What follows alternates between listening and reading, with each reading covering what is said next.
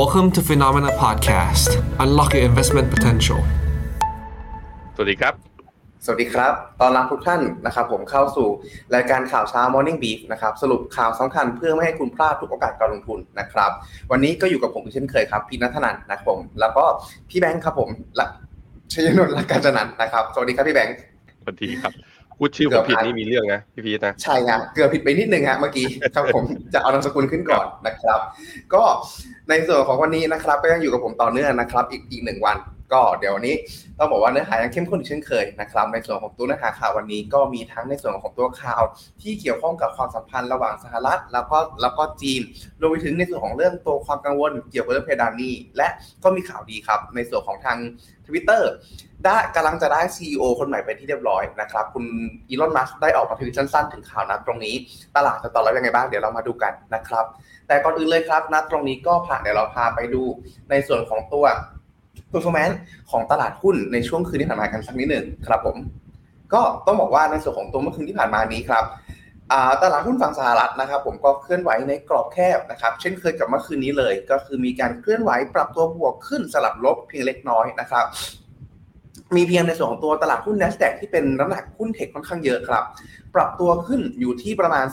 0.18%นะครับผมในขณะที่ดัชนี S&P 500 ที่อาจเรียกได้ว่าเป็นตัวกลางๆครับ ปรับตัวลบ 0.17%แต่ขณะเดียวกันในส่วนของตัวดัชนีดาวโจนส์ที่ค่อนข้างมีความพันพันค่อนข้างมีความผูกพันสัมพันธ์กับในส่วนของตัววัฏจักรเศรษฐกิจค่อนข้างสูงครับปรับตัวลดอยู่ที่ประมาณ 0.66%ครับผมเช่นเดียวกันครับกับในส่วนของตัวฝากฝั่งตลาดยุโรปนะครับก็ต้องบอกว่าในส่วนของตัว DAX เยอรมันเองก็ติดลบ 0.39 นะครับ Euro Stoxx 50 ภาพรวมของหุ้นขนาดใหญ่ในยุโรป ปรับตัวบวกขึ้นเล็กน้อยครับที่ 0.07 ในขณะที่ตลาดอื่นๆ ก็ปรับตัวบวกในกรอบแคบ อยู่ที่ประมาณสัก 0.0 กว่าๆไปจนกระทั่งถึงมาประมาณสัก 0.04 ด้วยกัน ครับผมพี่แบงค์อือฮึครับผมอะมาดูที่ทางฝั่งตลาดหุ้นสหรัฐนะ จะเห็นว่าดาวโจนส์กับ NASDAQ นั้นเคลื่อนทางในทิศทางที่สวนกันก็คือดาวโจนส์นั้นปิดลบ แต่ว่า NASDAQ นั้นปิดบวก การที่ NASDAQ ปิดบวกได้มีเหตุผลเรื่องอะไรบ้าง ก็ขอไปดูหุ้น Big Tech หน่อย จะพบว่าหุ้น Big Tech ตัวที่บวกแรงๆนะก็มี Google นะบวกมา 4.11%มี Tesla บวกมา 2% Netflix บวกมา 2.7%แต่ก็มีตัวที่ลบที่อยู่ข้างในตัวหุ้น Big Tech ก็คือ Qualcomm กับ Tex อ่า Texas Instrument แล้วก็อย่าง Nvidia แล้วก็ Microsoft ก็ติดลบเบาๆเฉลี่ยอยู่ที่ประมาณสัก 1%เพราะฉะนั้นมันดู น่าจะเป็นปัจจัยเฉพาะมากกว่าที่จะเป็นเพราะว่า sentiment ตลาดเอื้อไปทางนั้น แต่มันก็มีข่าวที่ support เรื่องนี้เหมือนกัน ผมพามาดูตัวนี้ก่อนเลย ที่คุณเห็นในหน้าจอนี้คือ เมื่อวานนี้จริง ๆ แล้วทุกสัปดาห์เนี่ยอเมริกาจะประกาศตัวเลขสวัสดิการผู้ขออ่าสวัสดิการว่างงาน หรือเรียกว่า initial jobless claim ก็คือต้องเป็นครั้งแรกด้วยนะคือ ตกงานครั้งแรกแล้วมาต่อที่กระทรวงแรงงานนะเพื่อมาขอสวัสดิการ ตลาดคาดการณ์ว่า จะออกมาเนี่ยมีคนจะมายื่นขอเอยตกงานขอสวัสดิการเนี่ยสองแสนสี่หมื่นห้าพันราย ปรากฏว่าพิพิธออกมาจริงเนี่ยสองหมื่นอะสองแสนหกหมื่นสี่พันราย คือสูงมากกว่าที่ตลาดคาด พอสูงมากกว่าที่ตลาดคาด ก็แสดงว่าคนตกงานมากขึ้นถูกไหมเขาเลยมาขอรับสวัสดิการ แต่ไอ้ที่มันน่าสนใจคือที่ระดับเนี้ยพอลองย้อนกลับไปดูนะ พอลองย้อนกลับไปดูที่สองแสนหกเนี่ยย้อนกลับไป เป็นระดับสูงสุด นับตั้งแต่เดือนตุลาปี 2021 เป็นระดับสูงสุดย้ำอีกที ระดับสูงสุดในรอบปีกว่าๆนั่นแสดงให้เห็นว่าคนตกงานเริ่มกระเถิบขยับขึ้นมาแล้วในตัวเลข jobless claim นะ เริ่มกระเถิบขึ้นมาแล้ว เพราะฉะนั้นนี่คือเอฟเฟกที่เฟดต้องการที่เฟดหวังหรือเปล่า จากการขึ้นดอกเบี้ยมา แล้วบอกว่าถ้าจะทำให้เงินเฟ้อลง มันต้องเห็นภาคการจ้างงาน ภาคแรงงานมีการชะลอลง นี่คือสัญญาณการชะลอลงที่เราต้องการเห็นหรือไม่ ก็เลยเป็นสาเหตุที่ตลาดก็เริ่มเฮ้ยเริ่มมีข้อมูล เริ่มมีข้ออ้าง เริ่มมีข้ออ้างว่าสุดท้ายแล้ว เป็นไปได้ไหม ดอกเบี้ยเนี่ย ขึ้นสุดแล้ว ถามว่าทำไมผมถึงคิดอย่างนั้นอะมาดู bond yield สองปี bond yield สองปีเห็นไหมทุกคน bond yield สองปีมีแรงซื้อกลับมาทำให้ bond yield จากที่ลงมานะจากวันก่อนเมื่อวันพุธเนี่ยอยู่แถวสี่เปอร์เซ็นแล้วร่วงลงมาอยู่ที่สามจุดเก้าล่าสุดอยู่ที่ประมาณสามจุดแปดแปดแล้วบอลยูสิบปีก็ร่วงลงมาด้วย เมื่อวานนี้เทรดอยู่ตอนแรกอยู่ประมาณ3.44เช้านี้อยู่ที่ประมาณ3.37แรงว่ามีแรงซื้อกลับเข้ามา ตอนนี้แหละฮะตลาดเริ่ม price in เริ่มมีความหวังว่าเศรษฐกิจจะชะลอ แล้วเฟดจะไม่สามารถขึ้นดอกเบี้ยได้ พอเฟดไม่สามารถขึ้นดอกเบี้ยได้ มันก็อ้อมกลับมาว่าอาจจะเป็นผลดีเล็ก ๆ นะ กับหุ้นเทค ที่ช่วงที่ผ่านมาเจอมรสุมการขึ้นดอกเบี้ยรัวๆ แล้วก็ทำให้หุ้นโกรดแล้วก็หุ้นเทคหลาย ๆ ตัวเนี่ยมีปัญหาในแง่ของการแรงเทขายออกมานั่นเองครับ ในส่วนของตัวในส่วนของต่อมาครับผมก็จะเป็นในส่วนของตัวตลาดฝั่งเอเชียนะครับเช้าวันนี้ในฝั่งตลาดจีนนะครับ ยังไม่เปิดทำการ แต่เมื่อวานนี้ก็ปรับตัวอยู่ในกรอบแคบเช่นเดียวกันนะครับ ก็คือ อยู่ในจุดที่บวกลบเพียงแค่ประมาณสัก 0.02 ถึงประมาณ 0.12%นะครับ ส่วนหนึ่งเองก็คือเป็นเรื่องของการที่ตัวเลขอัตราเงินเฟ้อฝั่งจีนครับ รายงานออกมาต่ำกว่าคาดการที่ประมาณสัก 0.01%ในขณะที่ตลาดคาดการว่าจะอยู่ที่ประมาณสักอ่าครับผม 0.1%ในขณะที่ตลาดคาดการณ์ว่าจะรายงานออกที่ประมาณสัก 0.4%นะครับ ในขณะที่ตลาดหุ้นญี่ปุ่นครับปรับตัวบวกเช้านี้เปิดเป็นที่เรียบร้อยนะครับก็ปรับตัวบวกขึ้นอยู่ที่ประมาณสัก 0.78 ถึง 0.8%นะครับเช่นเดียวกันในส่วนของตัวตลาดหุ้นนิวซีแลนด์ที่เคลื่อนไหวในกรอบแคบลบเล็กน้อยประมาณสัก 0.04 ถึงบวกประมาณ 0.24%ครับในขณะเดียวกันในส่วนของตัวตลาดหุ้นไต้หวัน แล้วก็ตลาดหุ้นคอสปีเกาหลีใต้ครับ วันนี้เปิดเช้ามาติดลบเล็กน้อยครับที่ 0.81%แล้วก็ 0.38%ตามลำดับครับผม ไปดูตัวนิเคอีก่อน กลายเป็นว่ายังบวกต่อผมเริ่มหวั่นๆแล้วว่าผม call ผิดไหมว่าว่าตลาดหุ้นญี่ปุ่นมันจะลง มันก็ไม่ลงนะ เช้านี้บวกต่ออีก 0.78เปอร์เซ็นต์ทำให้ตอนนี้อยู่ที่แถวแถวบริเวณไฮเดิมคือทำจุดสูงสุดในรอบปีกว่าๆล้วปีหนึ่งกับอีกหนึ่งไตรมาสจุดนี้คือวันที่ 4 มกราปี 2022 ตรงเนี้ย29,300 นะฮะ ในขณะที่ตัวโทปิกส์โทปิกส์เอ่อก็อยู่แถวๆบริเวณเนี่ยแถวๆใกล้ๆโอ้เกือบเกือบจะถึงตอนช่วงจุดสูงสุดเดิมของเดือนกันยาปี 2021 เกือบอ่าทำไฮในรอบในรอบเกือบเกือบสองปีได้เหมือนกัน ดูน่าสนใจนะ คือ ญี่ปุ่นดูยังมีแรงซื้ออย่างต่อเนื่อง คือจะสามารถเบรกทะลุกรอบที่มีมาอย่างยาวนานนะ เป็นปีนี้ได้หรือไม่ เริ่มใกล้เคียงแล้ว ผมก็ ในมุมของผมคือผมลดพอร์ตไปแล้ว คือที่มีอยู่ก็คือมีอยู่ในกอง RMF อะเพราะผมมีกอง RMF ญี่ปุ่นนะมีอยู่แบบว่ามีมีเบาๆ เพื่อการ asset allocation ไป แต่ว่าในมุมของการ trading เนี่ยผมก็ลดพอร์ตออกไปก่อนนะครับ ตัวคอสปีของเกาหลี กลายเป็นว่าเช้านี้มาหลุด 25,000ลบอะ2,500 ลงมาอีกรอบหนึ่ง อยู่ที่ 2,480 สัญญาณทางเทคนิคยังบอกไม่ชัดนะว่า คือทะลุขึ้นมารอบที่แล้วเนี่ยแล้วย่อลงมารอบนี้ มันเหมือนจะ test ทดสอบ neckline แล้วพยายามจะดีดขึ้นไป แต่เพื่อให้ confirm เราควรจะเห็นแท่ง candlestick กลับมาเป็นสีเขียว แล้วได้ buy signal จาก MACD เพิ่มเติม ถ้าเป็นเช่นนั้นเกาหลีจะน่าสนใจเพิ่มขึ้นนะครับหังเสงฮะหังเสงหลังจากปรับตัวลงมาวันอังคาร แล้วก็วันพุธก็คือ ลบลงมาอีก 0.5 เมื่อวานนี้ แฟลตนะแฟลตก็คือไม่ได้บวกไม่ได้ลบอะไร เดี๋ยวว่าเรามารอดูเช้านี้กัน ก็ยังยืนเหนือเส้นค่าเฉลี่ย 200 วัน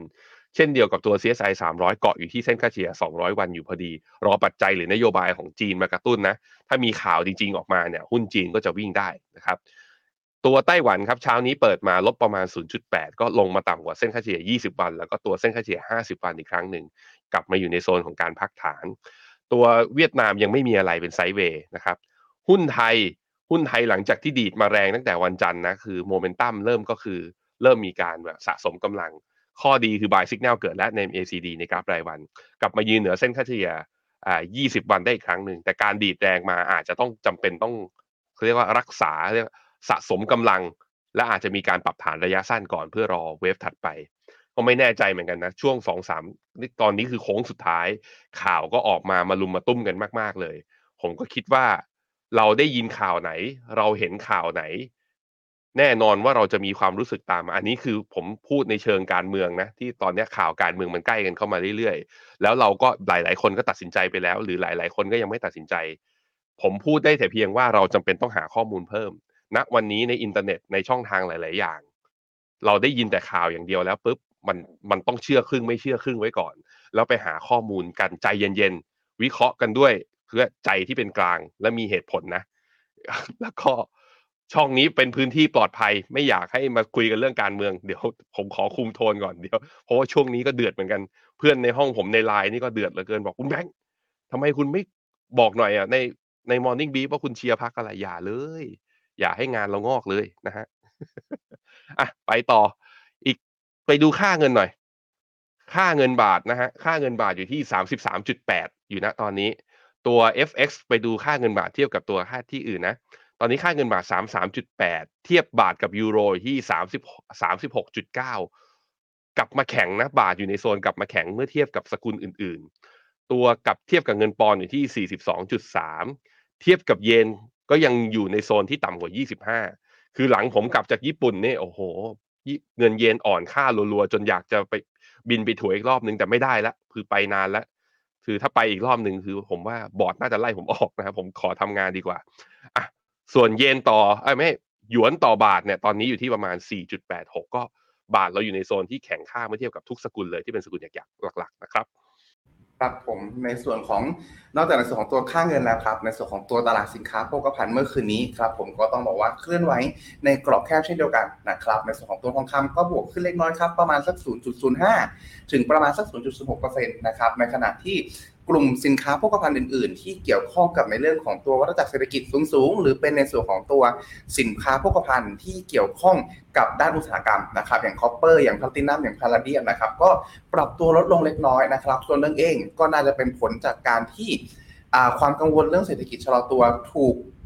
พูดถึงมากขึ้นอย่างต่อเนื่องโดยเฉพาะยิ่งตอบรับต่อข่าวในส่วนของตัวตลาดแรงงานที่ออกมาอ่อนแรงเมื่อคืนนี้นะครับ ซึ่งในส่วนของตัว ในส่วนของตัวกราฟเทิร์นพี่แบงค์ได้พูดถึงก่อนหน้านี้แล้วนะครับเพราะฉะนั้นครับผมนะจังหวะนี้เราไปเข้าสู่ในส่วนของตัวเนื้อหาข่าวประจำวันกันเลยนะครับ ก็ต้องบอกว่าในส่วนของตัวข่าวแรกครับผม เดี๋ยวขออนุญาตนะครับ สลับหน้าจอนิดนึงในส่วนของตัวข่าวแรกครับ ก็ต้องบอกว่าเมื่อคืนที่ผ่านมาครับ ในส่วนของตัวทำเนียบข่าวนะครับ สหรัฐเองได้มีการ ออกมาให้ข่าวเพิ่มเติมครับว่าคุณเจคซลิแวนครับที่ปรึกษาความมั่นคง แห่งชาติสหรัฐประจำทำเนียบขาวนะครับได้มีการพบกับคุณหวังอี้ครับผมที่เมืองเวียนนาประเทศออสเตรเลียครับซึ่งอะขออภัยครับไม่ใช่ออสเตรเลียออสเตรียครับผมซึ่งคุณหวังอี้ครับเป็นอดีตรัฐมนตรีต่างประเทศของจีนนะครับแต่ปัจจุบันดำรงตำแหน่งผู้อำนวยการสำนักงานคณะกรรมการต่างประเทศ แห่งคณะกรรมการพรรคคอมมิวนิสต์จีนนะครับ ซึ่งในส่วนของตัวการพบกัน ของสองท่านนี้นะครับ ก็ต้องบอกว่าเป็นการพบกันแบบเป็นทางการที่ถูกคาดการว่า จะเป็นการนำไปสู่การโทรคุยกันอีกครั้งหนึ่งในหรือการพบกันอีกครั้งหนึ่ง ระหว่างคุณโจไบเดนและคุณสีจิ้นผิงในอนาคตนะครับ ซึ่งณตรงนี้ครับในส่วนของทางทำเนียบข่าวเองรายงานข่าวมาว่า การเจรจาเป็นไปอย่างมีสาระและมีความสร้างสรรค์เป็นอย่างยิ่งบนหลักบนหลากหลายหัวข้อ ทั้งในเรื่องของตัวความมั่นคงของทั่วโลก ทั้งในเรื่องของตัวสถานการณ์ระหว่างรัสเซียและยูเครนรวมไปถึงในส่วนของตัวการแข่งขันกันทางด้านเศรษฐกิจหลากหลายด้านที่เกิดขึ้นระหว่างสหรัฐและจีน ซึ่งนะตรงนี้ครับ มีรายงานบอกว่าอยู่ในจุดที่มีความคืบหน้าเพิ่มขึ้นอย่างต่อเนื่องนะครับณตรงนี้เองครับต้องบอกว่า ทาง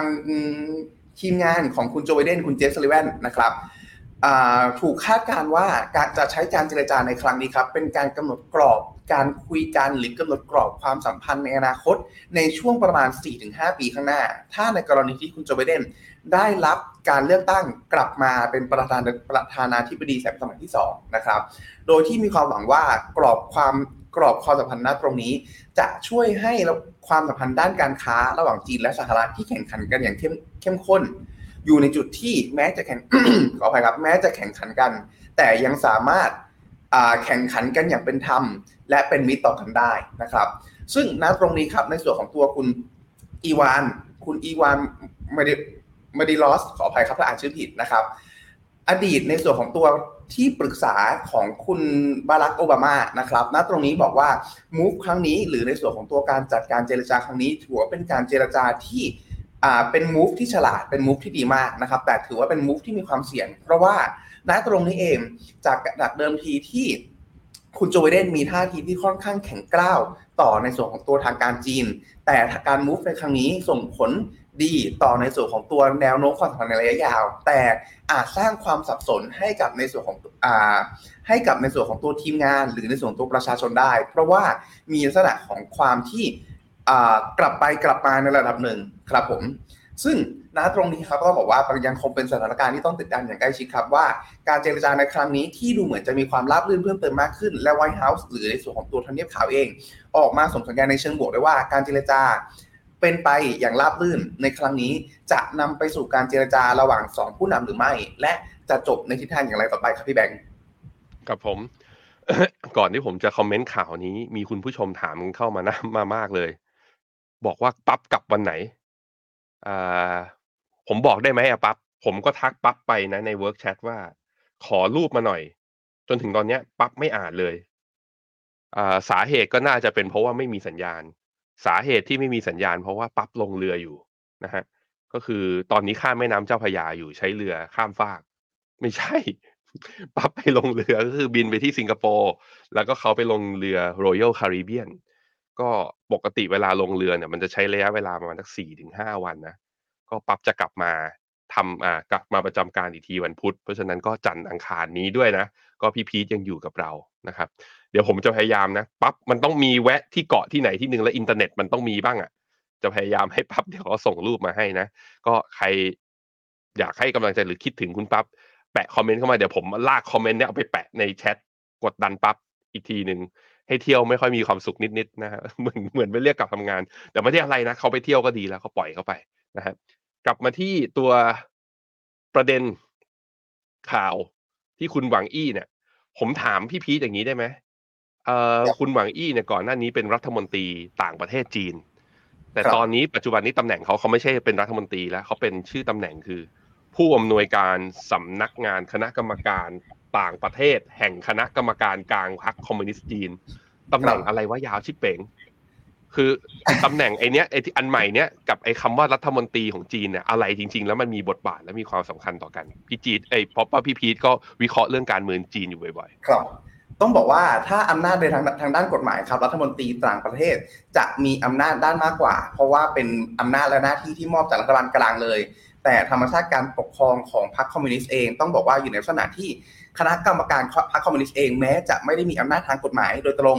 แต่เหมือนมีอิทธิพลเหนือ หรือมีอิทธิพลในการกำหนดนโยบายด้านต่างๆซะมากกว่า เพราะฉะนั้นอาจจะไม่ได้มีอำนาจทางกฎหมายโดยตรง แต่มีอิทธิพลต่อด้านด้านนโยบายครับๆก็คล้ายๆกับรัฐสมมติว่าเป็นบริษัทเหล่ารัฐมนตรีก็คือเป็น CEO ของบริษัทลูก อ่า ประมาณนั้นฮะคณะกรรมการกลางก็อาจจะเป็นบอร์ดที่อยู่ที่ holding companyครับผมอ่าอ๋อเปรียบเทียบเข้าใจง่ายได้มากเลยครับ โอเค โอเค โอเค ไอ้ถ้าอย่างนั้นก็ถ้าอย่างนั้นมูฟนี้ก็ถือว่าเป็นมูฟที่ไม่ธรรมดานะ ครับ เพราะว่าคนที่เขาเรียกว่าคนที่เป็นตัวแทนของกรอบ policy ข้างบนที่ดู CEO ของบริษัทลูกอีกทีนึงอะคือไปเจรจาให้เลยแสดงว่าทิศทางคือ ก็พยายามที่จะทำให้ความตึงเครียดมันไม่เพิ่มขึ้น พยายามจะหาทางกันอยู่ แต่ว่าผมว่าอีกด้านหนึ่งนะ มันก็หลายๆเรียกว่าหลายๆอย่างอะ อย่างล่าสุดก็เหมือนจีนเข้าไปเป็นตัวกลาง ในการเจรจาระหว่างยูเครนกับรัสเซีย ฝั่งทางชาติตะวันตกก็บอกว่ามันเป็นมันไม่ใช่กลางอะมันก็เอียง แล้วก็มีการโจมตีกันอยู่ใช่ไหมแต่อีกด้านหนึ่งเราก็เห็นอย่างทั้งรัฐมนตรีประธานาธิบดีเยอรมัน กับฝรั่งเศสคุณมาครงอย่างเงี้ย ก็ไปคุยกับคุณสีจิ้งผิง แล้วก็ตกลงในเจรจาในบางมุมก็คือว่าในแง่ของเศรษฐกิจนะตอนนี้ยุโรปเหมือนจะไปพึ่งพาอเมริกาไม่ได้ เพราะว่าผลประโยชน์จากการที่รัสเซียบุกยูเครนครั้งนี้ตกที่อเมริกา คือว่าอเมริกาไม่ได้โดนไซ d ์เอฟเฟกในแง่ของราคาก๊าซพลังงานหรือก๊าซธรรมชาติขึ้น แล้วประชาชนเดือดร้อนขนาดนั้น แต่คนยุโรปอะแล้วก็ประเทศฝั่งยุโรปเจอเยอะกว่า เพราะฉะนั้นจะแก้ปัญหาเศรษฐกิจก็อาจจะต้องพึ่งจีน แต่ตัวเองอยู่ในนาโต้ก็ยังต้องแบบว่าก็ต้องต้องฟังและดูทิศทางของทางฝั่งอเมริกาอยู่เพราะฉะนั้นผมว่ายุโรปจะเป็นจุดสำคัญในการที่ทำให้ balance power ระหว่างจีนกับอเมริกาเนี่ยคือมีความสมดุล แล้วก็หาจุดและข้อพิพาทเนี่ย มันเจอก็หวังว่าจะเป็นอย่างนั้น ดูจากทิศทางตอนนี้ก็ยังยังต้องรออะพี่พีทผมคิดว่าถ้าเป็นตลาดหุ้นจีนอะผมพามาดูตลาดหุ้นจีนอีกทีหนึ่งมาที่หน้าจอผมหน่อยโปรดิวเซอร์เวลาเราผมดูหุ้นจีนนะก็ดูผ่าน CSI 300 นี่แหละ ตัวหุ้นใหญ่ 300 ตัวแรก คือในแง่ของกราฟถ้าเป็นกราฟราย week นะเนี่ยลากเป็น trend line จริงๆ ลากตั้งแต่ตรงนี้เลยก็ได้เนี่ยโอ้ไม่ได้ตรงนี้ไม่ได้ ต้องลากตั้งแต่จุดต่ำสุดของปี 2014 แล้วลากมานะทดสอบมาสองสามทีแถวๆเนี้ยคือมันเป็น uptrend ที่ค่อนข้างชัด แต่ว่าปัญหาของจีนคือ จีนมักวิ่งบนรอบของการกระตุ้นเศรษฐกิจ คือกระตุ้นทีหนึ่งอย่างปี 2014 มา 2015 เนี่ย ก็วิ่งอยู่ปีครึ่ง เวลาบวกทีก็บวกหนักเลยนะนี่เวลาบวกทีจากจุดต่ำสุดมาจุดสูงสุด บวกทีร้อยสี่สิบเปอร์เซ็นภายในระยะปีนิดๆมาเวฟที่สองก็ แล้วเวลาปรับฐานลงมาก็ปรับใจร้ายเลยนะแบบใจร้ายมากห้าพันสามลงมาสองพันแปดห้าพันสามตอนมิถุนาปีสองพันสิบห้าลงมาสองพันแปดตอนเดือนกุมภาปีสองพันสิบหกดูดิ เวลาลงมาลงมาแบบเนี้ย และจากกุมภาปีสองพันสิบหกขึ้นมาอีกห้าสิบเปอร์เซ็นจนถึงเดือนกรกฎาคมเดือนมกราปีสองพันสิบแปดห้าสิบเปอร์เซ็นนะเวฟขาขึ้นทีหนึ่ง แล้วก็มาอีกทีหนึ่งคือจุดต่ำสุดคือตอนปี 2018 เดือนธันวาปี 2018 ลากขึ้นไปทำจุดสูงสุด ปี 2021ร้อยเปอร์เซ็นเนี่ยเวฟจีนเป็นอย่างนั้น เพราะนั้นใครลงทุนในหุ้นจีนเราต้องเข้าใจพฤติกรรมมันก่อนคือ เวลาเรารอขาลงอะเวลาขาลงซึมนะ เวลาเข้าฤดูหนาวฤดูหนาวมันยาวนาน แต่พอเข้าฤดูที่ดอกไม้มันจะผลิบานนะ มันมีเวลาให้เราแป๊บเดียวงั้นหุ้นจีนในความเห็นผมคือ อาจจะถือยาวแบบยาวๆจริง ๆ ไม่ได้ ทุกเวฟที่ดีดขึ้นมาทุกเวฟที่เป็นขาขึ้น เราต้องเทค profit บ้างนะครับ ซึ่งตอนนี้ก็คือรอเนี่ยแหละ มาตรการแล้วก็คอยอัปเดตสถานการณ์ว่าเริ่มมีการผ่อนคลายบ้างหรือยังนะครับ ครับผมก็เรียกได้ว่าเป็นเป็นสถานการณ์การเมืองของประเทศที่ค่อนข้างซับซ้อนนะฮะในช่วงเวลานี้ก็ต้องติดตามอย่างใกล้ชิดครับ แล้วผมเชื่อว่าน่าจะต้องใช้วิจารณญาณเยอะกันพอสมควรเลยทีเดียวนะครับ ก็ไปกันข่าวหลังจาก จบที่ข่าวเครียดๆกันไปนะครับ ไปข่าวเบาๆกันบ้างนะครับ ก็ข่าวต่อมาครับในส่วนของทางคุณอีลอนมัสครับผมมีการทวิตเมื่อคืนนี้นะครับ ประกาศว่าปัจจุบันครับทวิตเตอร์กำลังจะได้ในส่วนของ CEO คนใหม่เป็นที่เรียบร้อยนะครับ ซึ่งในส่วนของตัว CEO คนนี้นะครับ ก็จะเริ่มงานในอีกช่วงประมาณ 6 สัปดาห์ข้างหน้า แต่ณตรงนี้ครับ คุณอีลอนมัสเองยังไม่ได้มีการประกาศรายชื่อหรือระบุแต่อย่างใดครับว่า CEO คนใหม่เนี่ยจะเป็นใครนะครับแต่อย่างน้อยครับในส่วนของตัวทวิตตัวนี้เราก็พอจะ เห็นเห็นโทนเบาๆครับว่าอย่างน้อยที่สุดก็คือในส่วนของทาง CEO นะครับจะเป็นผู้หญิงเนาะเพราะเขาใช้คำว่า she นะครับ ซึ่งณตรงนี้ครับในส่วนของทางคุณอีลอนมัสก์เองในกรณีที่มี CEO คนใหม่ขึ้นมา เขาก็จะย้ายตำแหน่งของตัวเองครับ จากเดิมทีที่เป็น CEO อยู่นะครับก็จะย้ายไปเป็น CTO ก็คือดูแลในเรื่องของตัวซอฟต์แวร์ดูในเรื่องของตัวโปรแกรม แล้วก็ในเรื่องของตัว Product ของทางทวิตเตอร์แทนทวิตเตอร์แทนนะครับรวมไปถึงเป็นในส่วนของตัวประธานบริการบริหารด้วยนะครับ ซึ่งการออกมาประกาศถึงตำแหน่ง CEO ที่กำลังจะได้คนมาเป็นตัวเป็นตนมาดูแลนะตรงนี้ครับ ก็ส่งผลให้หุ้นเทสลาครับ ปรับตัวดีขึ้น 2.4%ทันทีนะครับ ตรงนี้ตลาดเขาเชื่อกันว่า ในส่วนของทางคุณอีลอน มัสก์เองจะได้กลับมาโฟกัส กับในส่วนของตัวธุรกิจเทสลาเพิ่มเติมมากขึ้นนะครับ ย้อนความกลับไปครับ ในส่วนของทางทวิตเตอร์เองเนี่ยก็คือคุณอีลอนมัสก์ได้มีการเทคโอเวอร์แล้วก็นำออกจากตลาดหลักทรัพย์ครับ ในช่วงเดือนตุลาที่ผ่านมาด้วยยอดเงินประมาณ 44,000 ล้านดอลลาร์สหรัฐนะครับ แล้วก็มีแผนการครับที่จะขายในส่วนของตัวตัวตรานกสีฟ้าที่ระบุว่าเป็น Official Account นะครับ แต่ผลปรากฏว่าณตรงนั้นเองก็เป็นโปรเจกต์ที่ค่อนข้างล้มเหลวนะครับ ก็คือได้รับความนิยมไม่ถึง 1%ของผู้ใช้ทั้งหมดของทาง Twitter นะครับณตรงนี้ก็เลยอาจจะเป็นแรงกดดันครับ ที่ทำให้ในส่วนของทางคุณอีลอน มัสเองครับให้ความสำคัญ เรื่องของการหา CEO คนใหม่เพิ่มขึ้นอย่างต่อเนื่องครับ ผมพี่แบงค์อือฮึครับผม ผมดูข่าวและ CEO ใหม่เนี่ย มีข่าวเพิ่มเติมนะ น่าจะชื่อว่าคุณลินดายักคาริโนไม่เคยได้ยิน ไม่เคยได้ยินมาก่อน เขาบอกว่าตามแหล่งข่าวของรอยเตอร์สนะครับบอกว่าเป็นผู้บริหารงานด้านการขายโฆษณาของ NBC Universal อ๋อ มาจากฝ่ายสื่อมาจากสื่อ ซึ่งนั่นแหละรอยเตอร์ก็เลยทักแล้วก็ยิงตรงไปหาที่ NBC โฆษกของ NBC ตอบเพียงแต่ว่ายักษ์คาริโนตอนนี้กำลังวุ่นอยู่กับงานสัมมนา ซึ่งกำลังจะจัดขึ้นในวันจันทร์ที่นิวยอร์กซึ่งอาผู้หญิงคนนี้คุณอาคุณลินดาเนี่ยจะบินไปที่นู่น เพราะฉะนั้นยังให้ความเห็นใด ๆ ไม่ได้ ผมคิดว่าเดี๋ยววันจันทร์นักข่าวคงจะบินไป แต่ว่าพอมันเป็นทวิตเตอร์ของอีลอนมัสก์ออกมาเนี่ย คือ ก็คงไม่ได้แบบว่า ก็คงไม่ได้ปั่นมั้งก็คิดว่าน่าจะได้จริง ๆ นั่นแหละนะฮะก็คงเห็นว่าเป็นอย่างนั้น อันนี้มันเกี่ยวอะไรกับราคาเทสลาอะมาดูราคาเทสลาราคาเทสลานี้ เหมือนจะบวกไม่เยอะนะ บวกมาประมาณสองเปอร์เซ็นต์แต่ว่าตรงนี้มันมีความสำคัญตรงที่ว่าเทสลาดีดกลับขึ้นมาเนี่ยแล้วขึ้นมายืนเหนือเส้นค่าเฉลี่ยทั้ง 20 วันแล้วก็ร้อยวันอีกครั้งหนึ่ง ถ้าเทสลาขึ้นมาแล้วปิดแก็บแถวๆประมาณ 179 ที่มันล่วงลงมาเมื่อวันที่ 20 เมษาปิดแก็บแล้วลากขึ้นไปต่อ แล้วกลับไปยืนเหนือเส้นค่าเฉลี่ย 50 วันได้ มันแปลว่าเทสลาคืออาจจะแบบว่ามีโอกาสขึ้นไปทดสอบไฮเดิม ที่ตอนกลางเดือนกุมภาแล้วอาจจะทดสอบเส้นค่าเฉลี่ย 200 วันด้วย เอาแค่ราคาตรงนี้นะ 172 เหรียญเนี่ยขึ้นไปทดสอบเส้นค่าเฉลี่ย 200 วันได้ ก็มีบวกอัพไซด์19%นะ นั้นในความเห็นของผม ด้วยข่าวนี้ด้วยความโฟกัสอย่างนี้คือ แล้วก็คือตัวผมเองอะ่ะ ตัวผมเองก็มีก็ค่อนข้างโกรธอีลอนมัสนิดนึงก็ผมก็มีหุ้นเขาไงว่ามันจะไปยุ่งอะไรกับทวิตเตอร์จะไปทำอะไรกับเขาเทสลาโฟกัสที่สิ่งที่ตัวเองควรทำดีกว่านั้นผมคิดว่าตลาดจะมี sentiment เชิงบวกต่อจากนี้ด้วยเหมือนกัน ก็มีความหวังเล็กๆ ว่าระยะสั้น ตัวราคาเทสลามีโอกาสจากสัญญาณทางเทคนิคนะ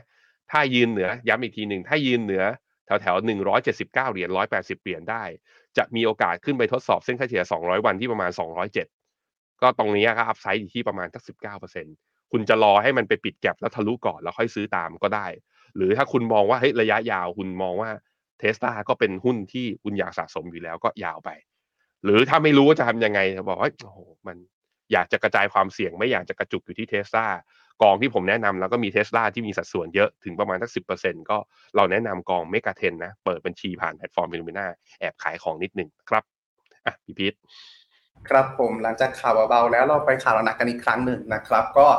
ข่าวต่อมาครับจะเป็นเรื่องของตัวเพดานนี่นะครับ ซึ่งณตรงนี้เองครับมีการออกมาพูด พูดถึงภาวะเพดานนี่ณปัจจุบันจาก 2 คนด้วยกันครับ เรียกได้ว่าเป็น 2 คนที่เป็น2แนวทางกันเลยทีเดียวนะครับ คนแรกครับผมก็คือคุณเจมี่ไดมอนด์นะครับประธานเจ้าหน้าที่บริหารของ JP Morgan Chase ครับผมธนาคารขนาดใหญ่ที่สุดของสหรัฐนะครับ ระบุว่าณปัจจุบันครับเขามีการตั้ง war room ครับเพื่อประชุมถึงสถานการณ์ในส่วนของตัว debt ceiling หรือเพดานหนี้เนี่ยครับอยู่ในความถี่ที่ประมาณสัปดาห์ละหนึ่งครั้งครับผมและถ้าในกรณีที่ ผลสุดท้ายแล้วการเจรจาครับยังไม่คืบหน้า หรือยังไม่สามารถบรรลุข้อตกลงที่จะยกเลิกเพดานหนี้ชั่วคราว หรือยกเพดานหนี้ชั่วอ่ายกเพดานหนี้ขึ้นได้ครับณตรงนี้จะเพิ่มความถี่มากเรื่อยๆ จากอาทิตย์สัปดาห์ละครั้ง กลายเป็น 3 ครั้งต่อวันหนึ่งครั้งต่อวัน และถี่ที่สุดก็คือ 3 ครั้งต่อวันครับ ถ้าในกรณีที่ยิ่งใกล้เข้ามาเท่าไหร่ แล้วสถานการณ์ยังไม่ถูกได้รับการแก้ไขนะครับ เพราะว่าหลักๆครับนะตรงนี้คุณเจมี่เดมอนครับมองว่าในกรณีที่ ถ้าเกิดสถานการณ์นั้นตรงนี้ยังไม่ถูกแก้ไขครับ มันยิ่งกระชั้นมากเรื่อยๆ ความตระหนก ความตกใจหรือความแพนิคครับ ก็มีจะโอกาสจะเกิดมากขึ้นเรื่อยๆ และถ้ายิ่งเข้าใกล้ปุ๊บนะตรงนี้ครับ มันอาจจะส่งผลให้เกิดปฏิกิริยาที่รุนแรงได้ ซึ่งณตรงนี้ครับ เราเคยได้มีบทเรียนมาแล้วในช่วงปี 2011 และแน่นอนครับถ้าว่าในถ้าในกรณีที่ฝั่งสหรัฐมีปฏิกิริยาอะไรขึ้นมาก็ตาม มีความแพนิคขึ้นมาก็ตาม มันมีโอกาสครับที่จะส่งผลกระทบไปยังตลาดอื่นทั่วโลกได้นะครับ แล้วคุณเจมี่เจมี่เดมอนครับก็ยังกล่าวด้วยว่า การผิดนัดชำระหนี้ของฝั่งสหรัฐนะครับจะเป็นหายนะสำหรับสหรัฐเป็นอย่างยิ่งนะครับ ซึ่งนัดตรงนี้เขาหวังเป็นอย่างยิ่งครับว่าจะไม่เกิดขึ้นผลสุดท้ายแล้วเขามองว่าสภาสมาชิกสภาคองเกรส หรือในส่วนของตัวทั้งสสและสวนะครับ จะต้องร่วมมือการแก้ไขปัญหาดังกล่าวให้ได้นะครับ ซึ่งสถานการณ์ปัจจุบันครับ ในส่วนของตัวการคาดการเบื้องต้นครับหนึ่งมิถุนายนนี้จะเป็นวันดีเดย์เป็นวัน X day ก็คือเป็นวันที่ถูกคาดการว่าถ้าเกิดในกรณีการเจรจา ยังไม่สามารถบรรลุข้อตกลงได้ อาจจะส่งผลให้เกิดความเสี่ยงเรื่องของตัวการผิดนัชลานีครั้งแรกในประวัติศาสตร์ก็เป็นไปได้นะครับ ในขณะที่อีกคนหนึ่งครับที่ออกมาพูดถึงสถานการณ์นี้นะครับ ก็คือคุณโดนัลด์ทรัมป์อดีตประธานาธิบดีสหรัฐนะครับ คุณโดนัลด์ทรัมป์ครับผมได้มีการให้สัมภาษณ์ทางรายการของ CNN Town Hall ครับ ในหลากหลายเรื่องราวนะครับ แต่ณตรงนี้สิ่งที่เขาพูดถึงและเป็นประเด็นที่ถูกพูดถึงค่อนข้างเยอะก็มีสามข้อด้วยกันครับผมก็คือข้อแรกครับ ในช่วงมกราสองห้าหกสี่ที่ผ่านมาได้มีกลุ่มผู้ประท้วงครับบุกเข้าทำได้ขาวเขาก็มีการปกป้องครับ ในส่วนของตัวกลุ่มผู้ประท้วงที่บุกเข้าทำได้ขาวในครั้งนั้น2ครับ ในส่วนของตัวคดีความล่าสุดที่เขาถูกตัดสินว่ามีความผิดฐานล่วงละเมิดทางเพศนะครับ และทำให้ในส่วนของตัวนักเขียนเสียง เสื่อมเสียชื่อเสียง เขาก็มีการระบุถึงในส่วนของตัวนักเขียนคนนั้นด้วย แล้วก็มีลักษณะของการกล่าวเย้ยเย้ยในส่วนของตัวนักเขียนคนนั้นด้วยนะครับ และอีกหัวข้อหนึ่งครับผมก็คือเรื่องของตัว debt ceiling หรือเพดานหนี้ครับณตรงนี้ครับคุณโดนัลด์ทรัมป์ได้ออกมาเรียกร้องครับให้พรรคริพับลิกันครับ ซึ่งเป็นพรรคที่เขาสังกัดเองเนี่ยครับออกมามีท่าทีที่แข็งกร้าวเพิ่มเติมมากขึ้นครับ ถ้าในกรณีที่ เดโมแครตเองไม่ยอมลดค่าใช้จ่ายจำนวนมากแล้วเราก็เขาเรียกร้องครับให้ในส่วนของตัวพรรครีพับลิกันยืนยันท่าทีแข็งกร้าวไปเลย และปล่อยให้เกิดการผิดนัดชำระหนี้ไปเลย เพราะว่าณตรงนี้ครับเขามองว่ามันจะเป็นการบีบให้ในส่วนของฝั่งโดมพรรคเดโมแครตเองครับจะต้องยอมเพื่อที่ว่าจะต้องหลีกเลี่ยงการผิดนัดชำระหนี้ที่อาจเกิดขึ้น ว่าง่ายๆครับ ยืนแข็งยืนแข็งกร้าวไปเลย กดดันให้เดโมแครตยอมลดค่าใช้จ่ายให้มากที่สุดครับ เพื่อที่ว่า จะได้เพื่อที่ว่าจะได้เป็นไปตามข้อเรียกร้องได้มากที่สุดครับผม ซึ่งณตรงนี้ครับในส่วนของตัวสำนักข่าว CNBC ได้รายงานความเห็นว่าได้รายงานว่าความเห็นของคุณโดนัลด์ทรัมป์ในครั้งนี้ครับ อาจจะเป็นการจุดประเด็นจุดชนวน ให้ในส่วนของตัวพรรครีพับลิกันที่ยังคงมีสมาชิกสมาชิกอีกหลากหลายคนครับ ให้การสนับสนุนคุณโดนัลด์ทรัมป์เนี่ยครับ อาจจะใช้ท่าทีนี้ให้เกิดขึ้นจริงได้และถ้าเกิดขึ้นจริงได้แน่นอนครับ ในส่วนของตัว ความไม่แน่นอนต่อตลาดหุ้นหรือสินทรัพย์เสี่ยงทั้งหลายน่าจะปรับตัวขึ้นอย่างค่อนข้างสูงเลยทีเดียวครับ คุณทรัมป์นี่โหดเหมือนกันนะ ดูเดือด แต่ว่าคือถ้าถ้ามา aggressive อย่างเงี้ย คือผมเป็นถ้าเขาอยู่ในตำแหน่งนะ สมมติว่าเขาคือประธานสภาแทนคุณแมคคานนี่อยู่อย่างเงี้ย ผมว่าโจไบเดนก็มีเสียวอะเฮ้ยแล้วถ้ามันผิดนะชำระหนี้มาจริงแล้วมันจะเป็นยังไง นั้นคือผมดูแล้วแนวโน้มคือมันก็คงจะต้องเป็นเกมของการ ทางฝั่งทำเนียบขาวคงต้องไปดูแหละว่าจะลดประมาณการการค่าใช้จ่ายอะไรบ้าง เพราะว่าถ้าไม่ลดบ้างเลยเนี่ย มันคืออำนาจเป็นอยู่ในสภาล่างอะ่ะ มันก็เขาผ่านบิลอันอันอันนี้ออกมาแล้วเป็นข้อตกลง แม้มันก็ต้องต้องกลับวกกลับไปที่สภา แล้วก็ต้องไปโหวตกันกลับกันกันขึ้นมาใหม่พอเก็ตใช่ไหมเพราะฉะนั้นมันก็ต้องมีข้อตกลงบางอย่างกันเหมือนกัน แล้วก็เอาจริงๆแล้วอะสหรัฐทะลุเพดานหนี้ไปแล้วนะ หมายถึงว่าหนี้ของเขาณวันเนี้ย มันทะลุเพดานไปแล้วตั้งแต่ต้นปีตอนเดือนมกราอ้าวแล้วตอนนี้ทำไมยังโอเคอยู่ก็คือทางคุณเจเนตเยเลนซึ่งเป็นรัฐมนตรีคลังใช้อำนาจพิเศษอำนาจฉุกเฉินหลาย ๆ อย่างในการเบิกจ่ายกันออกมาก่อน แต่คราวนี้ไอ้ไอ้อำนาจพิเศษในการเบิกจ่ายบางอย่างเนี่ยมันกำลังจะหมด แล้วเขาก็บอกไทม์ไลน์มาแล้วว่า ตอนแรกตลาดคาดการณ์กันว่าเฮ้ยมันน่าจะได้จนถึงประมาณเดือนสิงหา แต่ตอนนี้คุณเจเนตเยเลนบอกว่ากระเถิบมาอาจจะต้นเดือนมิถุนาเนี่ยอาจจะเงินหมดเลย สาเหตุส่วนหนึ่งเขาก็บอกว่าในไตรมาสหนึ่งที่ผ่านมา มันเริ่มมีสัญญาณเศรษฐกิจชะลอ แล้วทำให้ทางฝั่งรัฐบาลเองจัดเก็บภาษีในเดือนมีนากับเดือนเมษาได้ในระดับที่ต่ำกว่าคาดการ เมื่อต่ำกว่าคาดการพฤษภาก็น่าจะต่ำลงไปอีก พอต่ำลงไปอีกอย่างนี้มันก็เลยแบบว่าพอทำ protection ออกมาเอาเงินมันอาจจะไม่พอเร็วกว่าที่คิดก็ได้ จึงมีการกดดันออกมา อันนี้คือเล่าให้ฟังเป็นเรื่องราวนะครับพี่พีทว่าตกลงจะสรุปกันได้ไหมผมว่าน่าจะสรุปได้ฮะแต่ว่า อาจจะช้านิดหนึ่งเพราะว่าผลสุดท้ายแล้วครับ ยังมีเรื่องของตัวความไม่แน่นอนเรื่องวันที่งบจะหมดด้วย เพราะจริงๆ ถ้าถ้านะตอนนี้ฮะมันมีอีกหลากหลายมาตรการที่จะถูกนำมาใช้ได้อย่างที่เราเคยได้ยินกันทุกๆปีฮะก็ไม่ใช่ทุกๆปีนะครับทุกๆสองสามปีครับก็คือเรื่องโกลเมนชัดดาวฮะที่เขาจะตัดงบที่เขามองว่าจำเป็นน้อย ผมไม่ใช่เขาไม่จำเป็นละกันเนาะเช่น กลุ่มส่วนสาธารณะผู้ดูแลส่วนสาธารณะอุทยาน หรือแม้กระทั่งบริการสาธารณูปขั้นพื้นฐานบางตัวที่ ถ้าขาดไปแล้วอาจจะไม่เจ็บปวดมาก เช่น เรื่องของตัวการทิ้งขยะ หรือเก็บขยะอะไรลักษณะนั้นครับ ซึ่งณตรงนี้ครับขออนุญาตมาที่หน้าจอนิดนึงแล้วกันครับผมในหลากหลายfirm นะครับก็ยังมีการคาดการณ์เรื่องของตัว X date หรือในส่วนของตัววันที่จะเกิดในส่วนของตัวการ default ถ้ากรณี worst case นะฮะอยู่ในจุดที่ถือว่ายังค่อนข้างหลากหลายด้วยกันนะครับอย่างในส่วนของตัว Deutsche Bank เองก็คาดการณ์ว่าน่าจะอยู่ในช่วงประมาณสักปลายเดือน ในส่วนของตัวเดือน7นะครับในขณะที่ Morgan Stanley ครับมองว่าอาจจะเป็นในช่วงประมาณสักสัปดาห์ที่ 2 ถึงสัปดาห์ที่ 3 ของเดือนกรกฎาคมนะครับในขณะที่ Goldman Sachs ก็มองว่าอยู่ในช่วงประมาณ 1 เดือนกว้างๆเลย ก็คือประมาณสักปลายเดือนกรกฎาถึงปลายเดือนสิงหาคม ในขณะที่ Citibank ครับอ่า Citi ขออภัยครับ Citi มองว่าอยู่ที่ประมาณกลางเดือนมิถุนาหรือวันที่ 15 ก็อีกประมาณสัก 1 เดือนถ้วนเลยทีเดียวนะครับ JP Morgan มองไว้ที่ประมาณสัก 6 มิถุนาครับ ก็ไม่ถึง 1 เดือนแล้วในขณะที่ Barclays ครับมองในช่วงประมาณสัก 5-14 มิถุนายนนี้นะครับเรียกได้ว่ายังคงมีความไม่แน่นอนเยอะทั้งในแง่ของการเจรจา แล้วก็ในเรื่องของตัวไทม์ไลน์ด้วยขึ้นอยู่กับว่าผลสุดท้ายแล้วเนี่ยฮะเขาจะสามารถยื้อเวลาไว้ได้ได้มากประมาณอ่าได้มากน้อยแค่ไหน ผมนึกถึงอีกกรณีหนึ่งครับ ที่เขาสามารถ action เพิ่มเติมได้ก็คือ มันจะมีตัวเงินบำนาญที่ในส่วนของตัวกลุ่ม ไปรษณีย์พนักงานไปรษณีย์ของเขาซึ่งเป็นองค์กรที่มีขนาดใหญ่มากๆณตรงนี้จะมีการหักสะสมมาทุกเดือน ถ้าในกรณีที่มันเข้าใกล้ในช่วงการผิดนัดชำระหนี้ได้ ในส่วนของตัวทางรัฐมนตรีว่าการกระทรวงการคลังจะสามารถหยุดการนำส่งเงินเหล่านี้เข้ากองทุนบำเหน็จบำนาญและนำมาใช้จ่าย แทนเป็นกระแสเงินสดชั่วคราวได้ครับ อันนี้ก็เป็นอีกวิธีหนึ่งครับที่อาจจะพอยืดอายุเวลาให้จากกรณีที่หนึ่งมิถุนายนนี้อาจจะกลายเป็นกลางเดือนมิถุนาหรือแม้กระทั่ง late ในช่วงเดือน September ก็ได้ครับพี่แบงค์อืมอืมอืมก็แสดงว่านักวิเคราะห์มองไม่ตรงกับเจเน็ตเยเลนคือเหมือนฝั่งดอกเบี้ยเลยอะดอกเบี้ยนโยบายคุณเจอโรมพาวเวลบอกว่าปีนี้ทั้งปีไม่ไม่ลง แต่ตลาด price in ไว้ว่า 90%นะ คือเดือนกันยาเนี่ยอย่างน้อยอย่างน้อยๆ ต้องลงหนึ่งครั้ง อันนี้คือทางฝั่งนโยบายการเงิน ทางฝั่งนโยบายการคลังเจเนตเยเลนบอกว่าเงินจะหมดตั้งแต่ต้นเดือนมิถุนา ปรากฏว่าความเห็นส่วนใหญ่บอกว่าเดือนมิถุนาก็ยังรอดอยู่ นู่นอาจจะเป็นกรกฎาหรืออาจจะเลยไปก็ได้ อาจจะสิ้นเดือนกรกฎาอะก็ว่ากันไปยังพอมีเวลา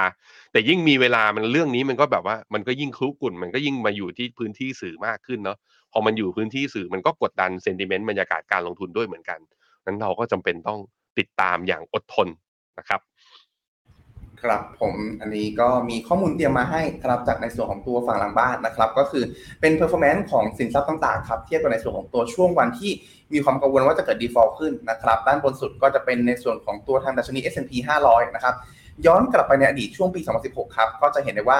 มีเอฟเฟกค่อนข้างน้อยนะครับ ก็คือตลาดออกแนว sideway ไม่ไปไหนจะมากกว่านะครับ ในขณะที่ทองคำครับผมก็อยู่ในจุดที่ปรับตัวขึ้นครับ ตอบรับต่อความเสี่ยงเรื่องของตัวการ default และดอลลาร์ครับแน่นอนฮะ เนื่องจากว่าความกังวลเกิดขึ้นบนพันธบัตรรัฐบาลสหรัฐ ก็มีการปรับตัวลดลงมาครับพี่แบงค์ อืมครับผมอีเวนต์เดทนี่คือวันที่เรียกวันที่ชนเพดานหรือวันที่อะไร ใช่ครับผม อ่า โอเค ก็ดูอย่างนี้แล้วก็ ไม่น่ากังวลขนาดนั้น แต่เพียงแต่ว่าเวลาเราดูเป็นข่าวมันดูกังวลเยอะเพราะว่ามันเป็นเรื่องของการต่อรองไงประชาธิปไตยเต็มใบมันเป็นเรื่องนี้แหละครับ มันจะเป็นเรื่องของการต่อรองผลประโยชน์ เพราะว่าก็ต้องยอมรับว่าคือในโลกทุนนิยม คือถ้าเค้กคือถ้าเศรษฐกิจมันไม่โตแบบว่าเต็มที่แล้วพาทุกคนขึ้นไปนะ มันจะมีนโยบายที่ทำเพื่อคนกลุ่มหนึ่งและคนกลุ่มหนึ่งอย่าเรียกว่าเสียประโยชน์เลยพอมันได้ประโยชน์น้อยกว่า มันก็จะมีในการ check and balance มันจึงเป็นที่มาที่ว่า มันเป็นเรื่องของการต้องเกลี่ยผลประโยชน์ให้ลงตัวนะครับ ครับผมในส่วนของตัวข่าวต่อมานะครับ ก็จะเป็นรายงานผลประกอบการกันบ้าง ในส่วนของตัวบริษัทอีคอมเมิร์ซยักษ์ใหญ่อีกเจ้าหนึ่งในฝั่งจีนครับผมก็คือ JD.com นะครับซึ่งเป็นคู่แข่งคนสำคัญอ่าบริษัทสำคัญครับของอาลีบาบานะครับก็มีการรายงานผลประกอบการออกมาครับที่ ขยายตัว 1.4% year on year นะครับ โดยในส่วนของตัวการขยายตัวนะตรงนี้ไตรมาสหนึ่งครับ มียอดขายอยู่ที่ 243,000 ล้านหยวนนะครับ หรือคิดเป็นประมาณ 35,000 ล้านดอลลาร์สหรัฐนะครับ สูงกว่าในส่วนของตัวการคาดการณ์นักวิเคราะห์เล็กน้อยครับ ที่คาดการเอาไว้ว่าจะประกาศออกมาที่ 239,420 ล้านหยวนนะครับ แต่ในขณะเดียวกันครับ ในส่วนของตัว net profit หรือรายได้สุทธิครับ ต้องบอกว่าประกาศออกมาดีกว่าคาดค่อนข้างเยอะครับ ประกาศออกมาที่กำไร 6,300 ล้านหยวนนะครับ เทียบกับในส่วนของตัวการคาดการณ์ของนักวิเคราะห์ที่คาดการณ์ว่าจะขาดทุนที่เอาขอขอไปครับ กลับพลิกพลิกด้าน กลับจากในช่วงปีที่แล้วครับ ที่ช่วงเวลานี้ปีที่แล้วหรือเยออนเยนะครับ มีผลดำเนินงานเป็นขาดทุนประมาณ 3,000 ล้านหยวนนะครับ เรียกได้ว่าพลิกจากกำไรกลับมาเป็นขาดอะขออภัยครับพลิกกลับมาจากขาดทุนกลายเป็นกำไรได้เป็นที่เรียบร้อยนะครับ ซึ่งในส่วนของตรงนี้ครับ การที่เขาพลิกจากขาดทุนกลายมาเป็นกำไรได้ ก็เป็นผลจากการที่เรื่องของตัวนโยบาย Zero COVID นะครับที่ต้องบอกว่ามีการมีการผ่อนคลายเพิ่มเติมมากขึ้นนะครับทำให้นับตรงอ่าเท่ากับผม ในส่วนของตัว Zero COVID เองเป็นตัวกระตุ้นอย่างมีนัยสำคัญที่ทำให้เกิดการใช้จ่ายในแง่ของตัวอีคอมมิอีคอมเมิร์ซเพิ่มเติมมากขึ้น และพอเศรษฐกิจเองอยู่ในจุดที่ฟื้นตัวเพิ่มเติมมากขึ้นครับ ก็เลยทำให้ในส่วนของตัวยอดการสั่งซื้อสินค้าทั้งหลาย ในส่วนของทางอีคอมเมิร์ซเองเนี่ยสามารถเติบโต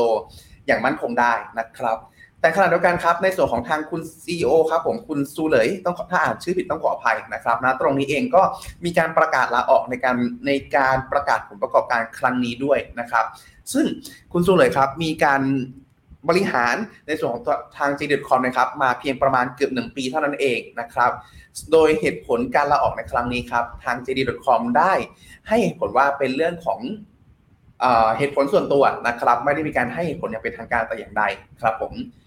โดยในครั้งนี้ครับต้องบอกว่าในส่วนของตัว JD.com นะครับก็บอกว่าจากในส่วนของตัวสไลด์หน้าจอนะครับก็ถือว่ามีการมีกภาพรวมที่เติบโตขึ้นอย่างต่อเนื่องนะครับในส่วนของตัวของ revenue นะครับแต่ครั้งนี้ในส่วนของตัว earning ก็ค่อยๆ เติบโตขึ้นมาอย่างก้าวกระโดดหลังจากในช่วงของตัวโควิดอ่าซีโร่โควิดในทีที่ใช้อย่างเข้มงวดในช่วงปีที่แล้วนะครับในแง่ของนักวิเคราะห์เองครับผมต้องบอกว่าเนื่องจากว่าถูกกดดันจากในเรื่องของตัวการมาตรการคุมเข้ม ด้านเศรษฐกิจและอีคอมเมิร์ซในช่วงปีที่แล้วนะครับ ก็เลยส่งผลให้ราคาเองอยู่ในจุดที่ปรับตัวลงมาค่อนข้างเยอะ แล้วก็ถูกกว่าในส่วนของตัวราคาเป้าหมายของนักวิเคราะห์ค่อนข้างเยอะเช่นเดียวกันนะครับ เพราะฉะนั้นนะตรงนี้เลยเป็นที่มาครับที่ทำให้ในส่วนของตัว recommendation หรือคำแนะนำของนักวิเคราะห์ครับอยู่ที่ประมาณ 37 เจ้าครับ ยังคงแนะนำเป็นซื้อในส่วนของ JD.com นะครับ ในขณะที่อีก 4 เจ้าครับ เป็นแนะนำโฮยังไม่มีนักวิเคราะห์เจ้าไหนครับ แนะนำมอง JD.com เป็นเซลล์แต่อย่างใดครับผมพี่แบงค์ อืมครับผมมาดูกราฟตัว JD.com เนี่ยจะเห็นว่านับตั้งแต่วันที่บอกมีสัญญาณเปิดเมืองเนี่ย เหมือน JD คือก็สามารถวิ่งได้นะ ไปทำจุดสูงสุดเมื่อตอนต้นเดือนมกราแล้วหลังจากเดือนมกราจุดสูงสุดคือวันทำการแรก หลังจากนั้น JD.com ที่เทรดที่ NASDAQ เนี่ยเป็นขาลงมาอย่างยาวมาไหลมาอย่างตลอดเลย ผมคิดว่าส่วนหนึ่งที่มันคือนักนักลงทุนคาดการณ์ว่ารายได้มันจะไม่ดีเพราะว่าไอ้ธีม reopen เนี่ยมันจะทำให้คนออกไปจับจ่ายใช้สอยคือไปซื้อของที่ห้างแทนที่จะเป็นออนไลน์หรือเปล่า คราวนี้มันก็เลยทำให้คาดการณ์ถ้าลองดูนะงบของไตรมาสผมดูไตรมาสหนึ่งไตรมาสโอ้ไตรมาสสี่มาประกาศออกเดือนมีนาเลยเหรอไตรมาสสี่เนี่ยยอดขายที่สี่สิบสองจุดแปด billion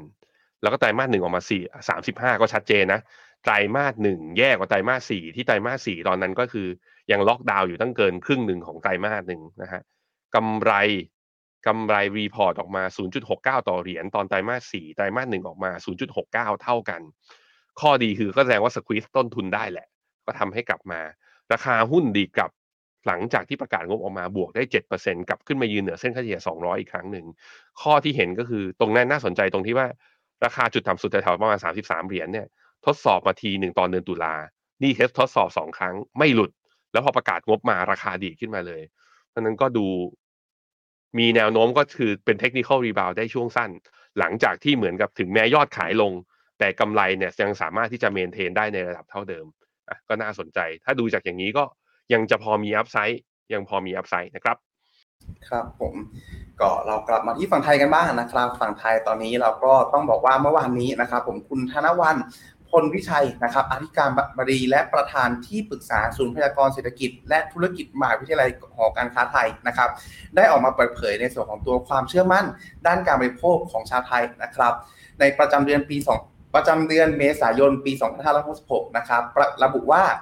ตัวดัชนีความเชื่อมั่นนั้นตรงนี้ครับฟื้นตัว 11 เดือนต่อเนื่องนะครับ แล้วก็อยู่ในจุด สูงสุดครับในรอบ 38 เดือนนะครับ ซึ่งณตรงนี้ครับต้องบอกว่าดัชนีความเชื่อมั่นด้านเศรษฐกิจเนี่ยฮะอยู่ที่ประมาณ 49.4 จุด ดัชนีดัชนีความเชื่อมั่น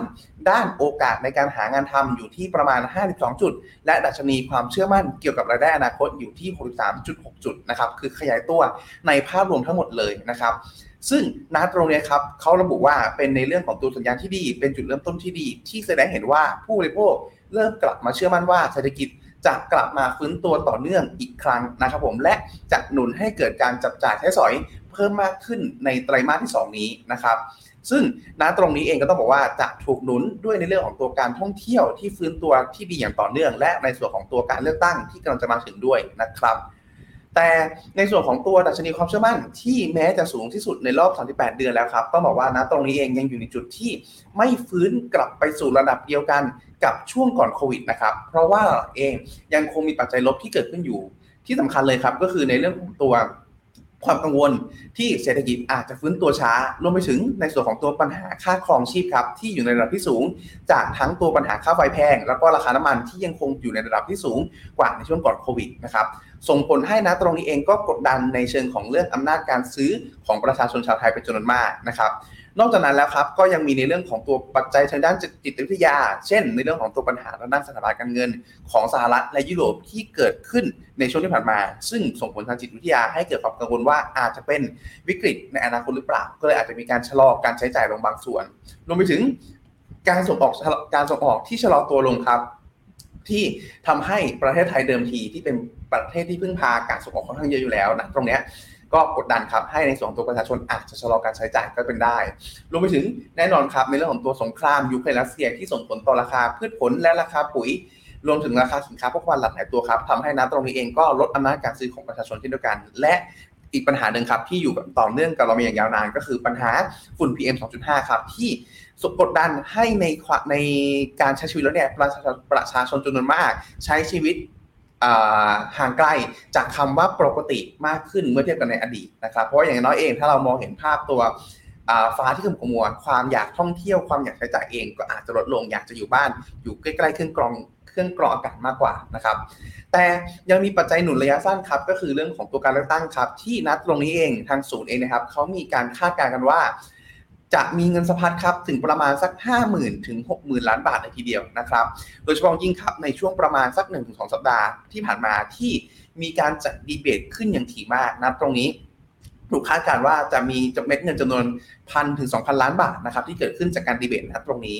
แต่หลังจากการเลือกตั้งครับณตรงนี้ยังมีโมเมนตัมที่จะหนุนให้เกิดการใช้จ่ายอย่างต่อเนื่องครับอีกประมาณ 20,000ถึง30,000 ล้านบาทเลยทีเดียวในช่วงเดือนถึง2เดือนหลังจากนี้ ซึ่งตัวนี้ครับเป็นปัจจัยบวกได้นะครับแต่แม้ว่ายังไงก็ตาม ถ้าในกรณีการเลือกตั้งในครั้งนี้ครับปรากฏว่า ไม่สามารถจัดตั้งรัฐบาลที่มีเสถียรภาพได้ หรือ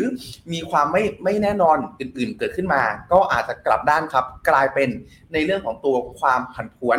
สร้างแรงกดดันต่อเศรษฐกิจและการลงทุนได้ครับพี่แบงค์อืมผมดูแล้วอย่างตลาดอสังหาเนี่ยดูจากข่าวในช่วงสองสามอาทิตย์ที่ผ่านมาก็ค่อนข้างชัดเจนนะวันก่อนที่คุยกับปั๊บไปก็บอกว่า ที่ภูเก็ตจะมีเปิดโรงเรียนนานาชาติที่เจ็ดแปดแห่ง แล้วก็คือนักท่องเที่ยว ไม่ใช่นักท่องเที่ยวแล้วคนทำงานที่มาทำงานสิงคโปร์ที่มาทำงานมาเลย์อะไรอย่างเงี้ยนิยมมาซื้ออสังหาภูเก็ต แล้วก็ให้ลูกและภรรยามาอยู่ที่ภูเก็ตเพื่อมาเรียน เพราะค่าใช้จ่ายแล้วก็ราคาอสังหาถูกกว่า แล้วตัวเองก็ไปทำงาน พอสุดท้ายวันหยุดเสาร์อาทิตย์ก็กลับมา สิ่งนี้มันก็เกิดขึ้นที่อย่างในในกรุงเทพเองก็มีเหมือนกันเขาบอกว่าจริง ๆ แล้ว demand จากอสังหาในช่วงที่ผ่านมาคือจีนเนี่ยก็มีนักลงทุนชาวจีนก็มีสัดส่วนที่ค่อนข้างเยอะ ทั้งในแง่ของคอนโดระดับ high-end ราคาเกิน 10 ล้านนะหรือราคาแบบ 2-3 ล้านแถวๆย่านรัชดาเนี่ยเขาก็บอกว่าจีนเนี่ยก็เป็นคนที่แบบว่า support ทำให้ตลาดอสังหาเนี่ยเลี้ยงตัวอยู่ไปได้ ก็ดูแล้วก็คือ ถามว่าแล้วชาวจีนชอบอะไรเราก็ค่าครองชีพถูกกว่า ราคาสังหาก็คือว่าเทียบกันในบ้านเขาก็คือที่บ้านเรามันก็ถูกกว่าด้วยเช่นเดียวกัน หรือคุณภาพของพวกโรงเรียนนานาชาติในบ้านเราก็เป็นที่ยอมรับเพราะนั้นเหมือนไทยเราเริ่มมีจุดแข็งเพิ่มแบบว่า จุดแข็งเริ่มเนี้ยมันชัดขึ้นเรื่อยๆ จากการบอกต่อจากการที่เห็นนะ มีดีมาจริงก็คืออย่างเรื่องเวลเนสใช่ไหมพี่พีทเรื่องการรักษาพยาบาลไทยนี่ก็เป็นเบอร์หนึ่งเรื่องนี้ อีกเรื่องหนึ่งก็เนี่ยที่เห็นก็คือเรื่องการศึกษาเรื่องโรงเรียนนานาชาติเหมือนเราก็มีจุดแข็ง แต่พอเป็นอย่างเงี้ยมันมีดีมาจากต่างชาติเข้ามา ผมแบบพออยากจะส่งลูกไปเรียนนานาชาติ แล้วก็สะอึกทุกราคาแพงแพงก็นั่นแหละมีใครให้ลูกเรียนโรงเรียนนานาชาติอยู่บ้างลองคอมเมนต์เข้ามาหน่อยดีว่าคุณภาพเป็นยังไง ชาวจีนไป อยู่ในโรงเรียนท่านเยอะหรือไม่ แล้วเป็นยังไงบ้าง คุ้มกับค่าเทอมที่จ่ายให้ลูกไปไหมผมก็อยากให้ลูกย้ายไปนะแต่ว่ายังทำใจไม่ได้เงินไม่พอนะครับก็ไปข่าวสุดท้ายนะครับ ก็เดี๋ยวรบกวนที่แบงค์ครับอ่าทักทายท่านผู้ชมนิดหนึ่งครับผมครับผม สวัสดีนะครับอะคุณถนอมนึกเขาบอกว่าคุณปั๊บเที่ยวให้สนุกนะ เดี๋ยวรอชมรูปอะเดี๋ยวผมกดตันทุกวันไปนะครับ คุณก้องกรบอกว่าคุณผมพูดถึงเจ้าสัวเมืองไทยไหม คอมเมนต์มาตอนที่ผมบอกว่าเรื่องการเมืองเป็นเรื่องของผลประโยชน์ ผมไม่ได้พูดถึงเจ้าสัวเมืองไทยนะ ผมก็พูดถึงว่านั่นแหละมันเป็นเราเราอยู่ในโลกทุนนิยมอะทุนนิยมทุนนิยมมันก็คือ มันก็นิยมทุน ทุนมันไปทางไหนแล้วให้ประโยชน์ กับคนที่อยู่ในอำนาจหรือว่าคนส่วนใหญ่มันแล้วแต่วิธีการคิดด้วยมันก็ไปทางนั้นแหละฮะคุณพีพีบอกว่าอยากให้วิเคราะห์หุ้นรายตัว รายการเราไม่ลงหุ้นรายตัวที่อยู่ในไทยนะ หุ้นรายตัวที่อยู่ต่างประเทศทุกครั้งที่มีงบออกมาแล้วตัวที่น่าสนใจอย่างเงี้ยอย่างวันนี้ JD.com เราก็เอามาประกาศกัน การลงทุนในกองทุนก็ข้อดีคือได้กระจายความเสี่ยง มีคนมาดูแลพอร์ตให้ เวลามันมีปัญหาอะไรไปตัวหนึ่งมันมีปัญหาตัวหนึ่งก็ชดเชยขึ้นมา มันก็เหมาะในการเริ่มต้นลงทุนแล้วก็จัดพอร์ตการลงทุนในระยะยาวนะครับก็สามารถลงทุนในกองทุนรวมได้ด้วยเหมือนกันนะเออมีคุณคุณอั๋นบอกว่าอเมริกาไม่มีใครจะมาเป็นผู้นำนอกจากสองคนนี้บ้างเหรอคุณหมายถึงลุงโจกับลุงทรัมป์ใช่ไหม เอาจริงมันก็มีกระบวนการนะ ถ้าคุณตามมาคือมันไม่ใช่ว่าเขาไม่เลือกกันแล้วแบบเอาคนนี้อะคือตอนที่ก่อนที่ลุงโจจะมาก็มีแคนดิเดตจากผู้สมัครเดโมแครตคนอื่น แล้วผู้สมัครไอ้เรียก member ของเดโมแครตก็มาโหวตอีกทีหนึ่งว่าจะเอาใครไปชิง เพราะฉะนั้นมันมีกระบวนการในการโหวตกันขึ้นมาเรื่อยๆ อยู่แล้ว คือถ้าลองไปไล่ดูคือ แต่เขาก็คนอเมริกาก็คงคิดอย่างนี้แหละก็ในห้าหกคนของทั้งฝั่งเดโมแครตเอาเลือกคนนี้แล้วกันทางฝั่ง รีพับลิกันก็มันมันมีเท่านี้เอาเลือกคนนี้แล้วกัน เพราะฉะนั้นมันมันมีคนอื่นมันมีคนอื่น แต่คนอื่นอาจจะได้คะแนนเสียงไม่มากพอที่จะมาเป็นผู้ท้าชิงนะครับ ก็มาดูครั้งหน้านะครั้งหน้าอาจจะเปลี่ยนคนก็ได้ใครจะไปรู้นะฮะคุณอดีศรนี่มี feedback ก็บอกว่าเรียนโรงเรียนไทยก็ได้ครับ คนที่ประสบความสำเร็จสร้างตัวทุกวันนี้ก็จบจากโรงเรียนไทย ขอให้ตั้งใจแหมให้กำลังใจดีมากนะฮะชาวจีนชอบไทยเพราะถูกกว่าเป็นมิตรกับคนจีนวัฒนธรรมใกล้เคียงกัน บอกคุณบุญเลิศบอกว่า ลูกเคยเรียนโรงเรียนนานาชาติต่อจบมหาลัยต่างประเทศหมดแล้ว กัดฟันให้เรียน กัดฟันต้องกัดฟันเลยเหรอไปแล้วก็ทำงานกันไปนะครับทำงานเหมือนเป็นเป็นมีหนี้ตลอดชีวิตอะ ต้องให้อย่างนั้นอะขอบคุณมากสำหรับ feedback อะเราไปดูข่าวต่อไปข่าวสุดท้ายกันพี่พีท ครับผมก็ข่าวสุดท้ายครับ เป็นเรียกได้ว่าเป็นข่าวที่ตอบอ่าต้อนรับในส่วนของตัวการเลือกตั้งที่จะถึงวันที่ 14 นี้แล้วกันนะครับ ก็ในส่วนของของทางกระทรวงมหาดไทยครับ ได้เปิดเผยตัวเลขผู้มีสิทธิเลือกตั้งครับในปี 2566 นี้ก็คือวันที่ 14 นี้นะครับ Gen X ครับอายุ 40-60 ปีนะครับมากที่สุดนะครับคิดเป็นจำนวนถึง 20 ล้านเลยนะครับจากในส่วนของตัวประชาชน ผู้มีสิทธิเลือกตั้งทั้งหมดที่ 52 ล้าน 241,808 คนนะครับซึ่งนั่นหมายความว่าในส่วนของ Gen X ครับที่เป็นเจเนเรชันที่เกิดขึ้นระหว่างปี 2506 ถึงปี 2526 นะครับคิดเป็นประมาณ 39.97 หรือเกือบ 40%ของผู้มีสิทธิ์ใช้สิทธิ์ในการเลือกตั้งในครั้งนี้เลยทีเดียวนะครับ ในขณะที่กลุ่มอื่นๆครับ กลุ่ม before baby boomer หรือกลุ่มคนที่เกิดก่อนปี 2491 นะครับ มีจำนวนอยู่ที่ประมาณ2ล้าน2 2ล้าน9แสน56,182รายนะครับ คิดเป็นประมาณสัก 5.65%นะครับ กลุ่ม baby boomer ครับผม ก็คือกลุ่มคนที่เกิดในช่วงปี 2491 ถึงปี 2505 นะครับ มีจำนวนทั้งทั้งสิ้น 9 ล้าน3แสน26,314ราย หรือคิดเป็นประมาณ 17.85%นะครับ ในขณะที่กลุ่มเด็กลงมาครับ คือกลุ่ม Generation Y หรือกลุ่มรุ่นผมนะฮะ ก็ต้องบอกว่าเกิดช่วงในช่วงปี 2527 ถึงปี 2546 นะครับ มีจำนวนรวมทั้งสิ้น 17ล้าน9แสน8หมื่น 3,355ราย หรือคิดเป็นประมาณ 34.4%ของทั้งหมดนะครับ ในขณะที่กลุ่มเด็กที่สุดนะครับ ก็คือกลุ่ม Gen Z นะครับ มีอ่าคือกลุ่มที่เกิดในช่วงปี 2547 ถึงก่อนวันที่ 16 พฤษภาคม 2548 นะครับ มีจำนวนทั้งสิ้น1ล้าน9แสนอ่า1ล้าน93,722รายนะครับ คิดเป็นประมาณ 2.1%นะครับณตรงนี้ก็ต้องบอกว่าถือว่ากลุ่ม Baby อ่าข้อของผมกลุ่ม Generation X ถือว่าค่อนข้างมี สิทธิ์มีเสียงเยอะในส่วนของตัวเมื่อเทียบกับภาพรวมผู้มีสิทธิ์ในการเลือกตั้งในครั้งนี้ทั้งหมดเลยทีเดียวครับพี่แบงค์ผมว่าภาพมันเปลี่ยนระดับหนึ่งนะ พอลองย้อนกลับไปดูสี่ปีหรือหกปีก่อนเนี่ย เหมือนเรียกว่าสัดส่วน ผมว่าสัดส่วน Gen X คือดูเหมือน ดูเหมือนเพิ่มขึ้นนิดนึง แต่ว่าครับ Baby Boomer เนี่ย หายไปนะ ผมจำได้ว่าเกินหลักสิบล้านป่ะเหมือนอ่าพอผ่าน Baby Boomer อยู่ประมาณ9.3ครับในครั้งนี้ไม่หมายถึงว่าหมายถึงว่าเมื่อสี่อ๋อห้าปีก่อนเนี่ยอ่าใช่ครับจำนวนเหมือนจำนวนจะเยอะกว่านี้ มันใช่ครับส่วนหนึ่งก็อาจจะเป็นเพราะโควิดเนี่ยเนาะโควิดก็อาจจะมีมีผลด้วยส่วนหนึ่ง แล้วก็ระยะเวลาพอผ่าน พอผ่านไปมากขึ้นมันก็มันก็ตามกาลเวลาของมัน เอ่อครั้งนี้มันดูเหมือน มันดูเหมือนจะมี แล้วก็ถ้าเราได้สังเกตจากการที่ดูโพของแต่ละสำนักเนี่ย มันมีความใกล้เคียงกันของทั้งสองขั้วของสั่งสั่งทั้งสองขั้วแนวคิดทางการเมืองระดับหนึ่ง ผมคิดว่าอยากให้เป็นครั้งหนึ่งที่มีจำนวนผู้ใช้สิทธิ์ออกไปเยอะๆ คือผมอยากรู้จริง ๆ ด้วยเหมือนกันคือ นอกจากว่าเรานอกจากว่าประเทศมันจะไปทิศทางไหนแล้ว ที่ผมรู้ก็คือ ผมอยากรู้จริง ๆ ว่าคนไทยส่วนใหญ่เราตอนเนี้ย มันเรา เราไปทางไหนกัน อืม ก็ใครที่ไม่ได้มีโปรแกรมไปไหนนะก็ไปเลือกตั้งกันนะฮะเราอยากให้พื้นที่ Morning Brief นี้เป็นพื้นที่ปลอดภัยทางด้านความเห็นทางการเมืองนะก็พิมพ์กันเข้ามาได้บ้าง พิมพ์กันเข้ามาได้บ้าง แต่ว่า อย่าทะเลาะกันนะอย่าบูลลี่กันเอง ไม่เอาไม่เอา เราเป็นคนลงทุนนะเราก็ต้องอยู่ให้ได้ เราต้องอยู่ให้ได้ เพราะว่าศัตรูที่สำคัญมากที่สุดของเราก็คือความยากจน ถ้าเราไม่เตรียมตัว ถ้าเราไม่เตรียมความพร้อมก็ ฟินเวน่าแล้วก็รายการ Morning Brief เราอยากทำเรื่องสิ่งนี้อัปเดตข่าวสาร ติดตามวิเคราะห์แล้วหาโอกาสการลงทุนกันอะเราไปช่วงสุดท้าย ผมยังมีอีกช่วงหนึ่งก็คือ วันนี้เราพูดถึงตัวหุ้นเทสลาใช่ไหมหุ้นเทสลาเนี่ยตัววันนี้บวกขึ้นมา 2%หลังจากที่อีลอนมัสเนี่ยไปโฟกัสน่าจะไปโฟกัสที่ธุรกิจหลักของตัวเองแล้วแหละ หลังจากที่ถอดตัวเองออกจากการเป็น CEO แต่มันก็ถอดไม่ได้เต็มที่ไงหุ้นมันเลยไม่บวกแรงคือ ถ้าบอกออกมานะว่าถือหุ้นอย่างเดียวไม่ไปยุ่งอะไรเลยเนี่ย ผมคิดว่าอย่างนั้นหุ้นจะบวกดีกว่า แต่แกก็บอกว่าออกจาก CEO แล้วก็มาเป็น CTO Chief Technology Officer อะก็ยังโอเคถ้าใครชอบอย่างเงี้ย ลักษณะแล้วก็เราเห็นแล้วว่างบไตรมาสหนึ่งออกมาเนี่ยหุ้นหลาย ๆ ตัวออกมาก็ผลการดำเนินงานใช้ได้ โดยเฉพาะหุ้นกลุ่ม Big Tech แล้วใครสนใจหุ้นกลุ่ม Big Tech เนี่ยกองที่เราแนะนำก็คือกองที่ชื่อว่า Mega Trend ซึ่งเป็นหุ้นกลุ่มที่แบรนด์ดี 10 อันดับแรกของโลก เอามาทบทวน recap กันอีกทีหนึ่งเผื่อใครที่สนใจนะฮะพี่พีทหน้าต่อไปครับ หุ้นตัว Mega Trend นะก็เน้นลงทุนในหุ้นที่เป็นบริษัทจดทะเบียนชั้นนำของโลกโดยที่อ่า universe ของเขาต้องจดทะเบียนและ listed อยู่ในตลาดในประเทศสหรัฐอเมริกา ต้องมีมูลค่าของแบรนด์เป็นผลเชิงบวกอ่าว่ามีผลบวกต่อราคาของในตัวบริษัทหุ้นก็คือ ต้องเป็นสิบแบรนด์ที่ เรารู้จักต้องเป็นสิบแบรนด์ที่เรารู้จัก อันนี้อย่างที่หนึ่งอย่างที่สองคือต้องมีกลุ่มลูกค้าที่จงรักภักดี กับแบรนด์อย่างชัดเจนอย่างที่สามคือรายได้การกระจายตัวต้องหลากหลายในภูมิภาคก็คือไม่ได้กระจุกตัวอยู่ที่อเมริกาหรือที่ใดที่หนึ่งนะครับแล้วก็หลักลักษณะในการลงทุนเนี่ยก็เป็น rule base ก็คือเป็นคัดเลือกจาก quality valuation size แล้วก็ liquidity อะไปต่อฮะ